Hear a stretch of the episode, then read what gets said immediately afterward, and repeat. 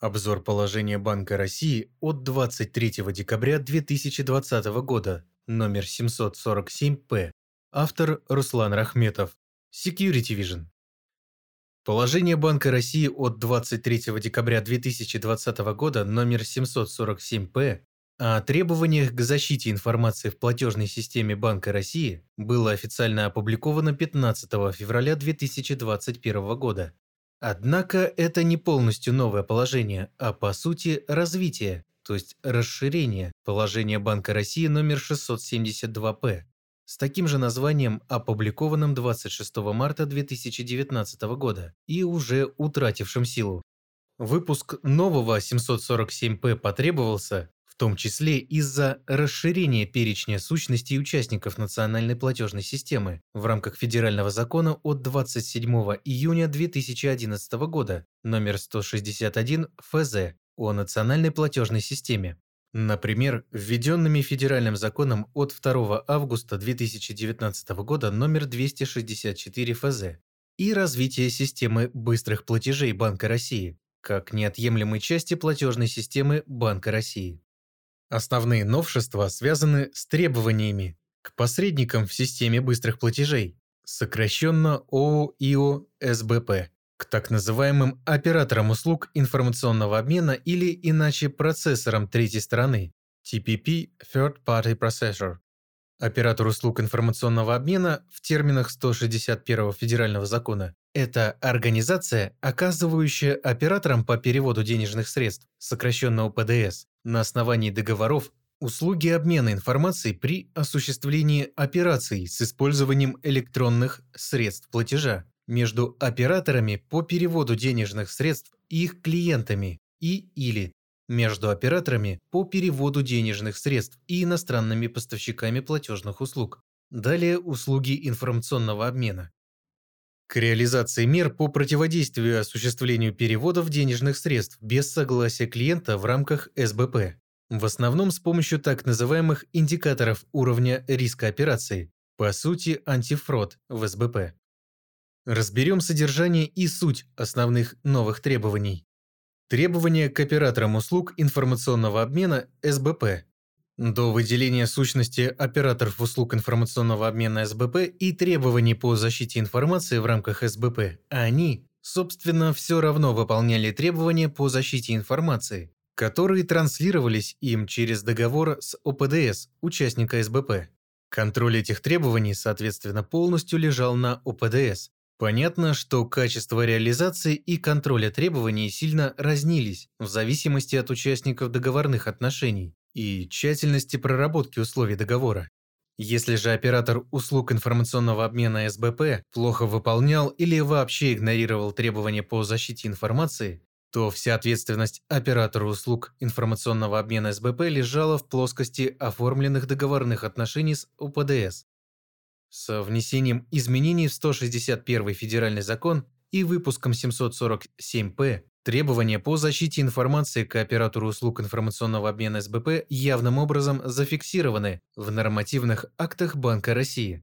В частности, основные изменения в порядке объема изменений и новшеств для оператора услуг информационного обмена СБП. Пункт 12 747-П Применение с 1 января 2022 года. В операторах услуг информационного обмена СБП аппаратных модулей безопасности, имеющих подтверждение соответствия требованиям, установленным ФСБ. При этом ключи должны формироваться и сертифицироваться самим клиентом оператора услуг информационного обмена СБП, участником СБП. По сути, данное требование значительно минимизирует риски того, что из-за инцидента в операторе услуг информационного обмена СБП может быть использовано, похищено и или использовано в скомпрометированной инфраструктуре. Ключевая информация множества клиентов оператора услуг информационного обмена СБП, участников СБП в целях проведения несанкционированных переводов, за счет использования HSM и самостоятельных действий клиентов операторов услуг информационного обмена СБП отправить нелегитимное сообщение СБП возможно только при непосредственном использовании конкретного экземпляра HSM. А тут как раз риски минимизируются, в том числе путем выполнения требований ГОСТ 57580.1 «Безопасность финансовых, банковских операций, защита информации финансовых организаций, базовый состав операционных и технических мер». Также стоит обратить внимание на следующий текст. Операторам услуг информационного обмена СБП, оказывающим участнику СБП услуги по обеспечению подписания исходящих электронных сообщений и или зашифровывания на прикладном уровне электронных сообщений, проверки электронной подписи во входящих электронных сообщениях и или расшифровывания на прикладном уровне входящих электронных сообщений. Требования по использованию HSM применимы только к TPP, которые непосредственно формируют сообщения на прикладном уровне и не касается тех TPP, которые обеспечивают только инфраструктуру и каналы связи до ОПКЦ СБП, операционный центр платежный клиринговый центр СБП. Пункт 7.3, 747П. Определение оператором услуг информационного обмена СБП во внутренних документах состава и правил применения технологических мер защиты информации, используемых для контроля целостности и подтверждения подлинности сообщений, содержащих реквизиты и иную информацию, необходимую для последующего формирования электронного сообщения при осуществлении перевода денежных средств с использованием сервиса быстрых платежей. Далее информационные сообщения. На этапах формирования, подготовки, обработки, передачи и хранения информационных сообщений при их наличии. Здесь перечислены технологические требования к защите информации на всех этапах жизненного цикла. Особенно интересно понятие «информационные сообщения». В технологии, применяемой в СБП, можно выделить платежный поток, непосредственно распоряжение, и информационный поток, как раз информационные сообщения. К последнему относится обмен в рамках получения информации о возможности перевода, о QR-коде и его метаданных, в рамках C2B платежей, об имени, отчестве и букве фамилии получателя и прочие подготовительные процедуры.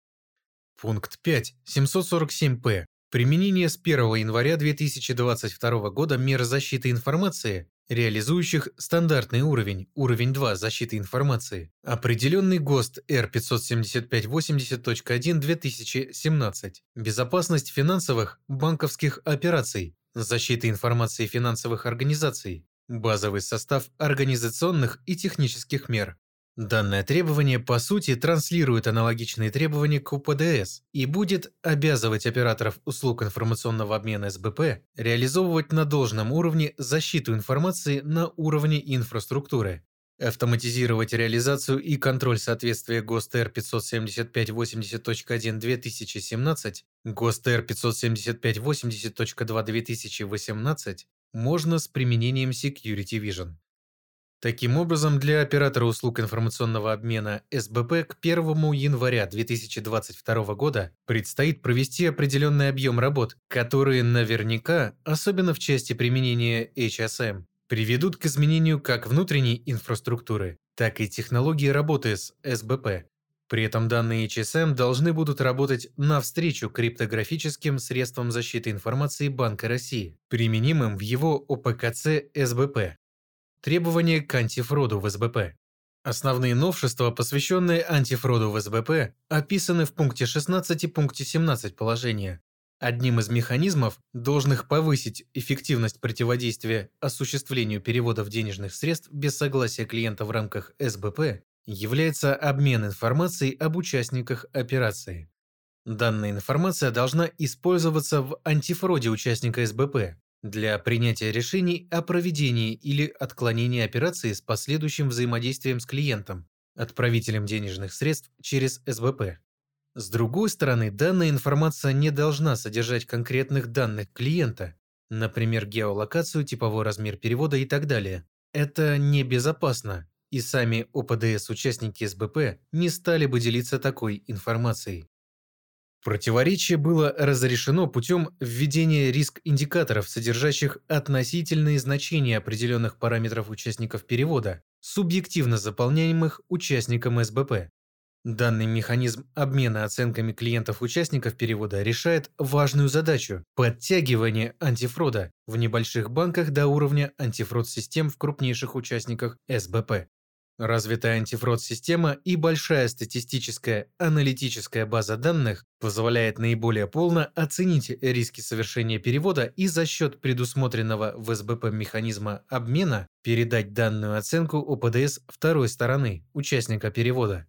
При этом каждую операцию оценивают как банки плательщика и получателя, так и сам УПКЦ СБП, обладающий информацией по операциям своей СБП где основным идентификатором участников операции выступает номер телефона.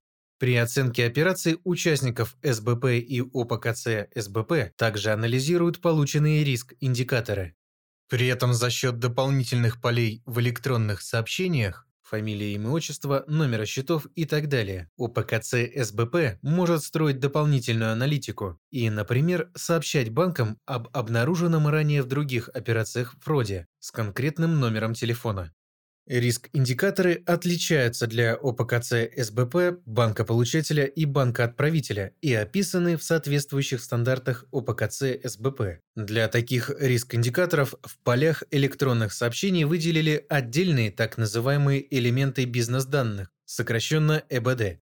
Например, риск-индикатор банка-отправителя ЭБД-107 содержит много параметров, классов оценки, связанных с устройством отправителя, его поведением, и оценка в рамках одного параметра класса оценки может принимать некоторое значение. Например, для оценки аномального поведения пользователя могут оцениваться характер нажатий, скорость и так далее, некоторый поведенческий почерк клиента. Параметры соответствующего класса оценки можно принимать от одного типовое поведение клиента до 9 совершенно нетиповое поведение. Одной из особенностей использования риск-индикаторов является их субъективное заполнение участникам СБП.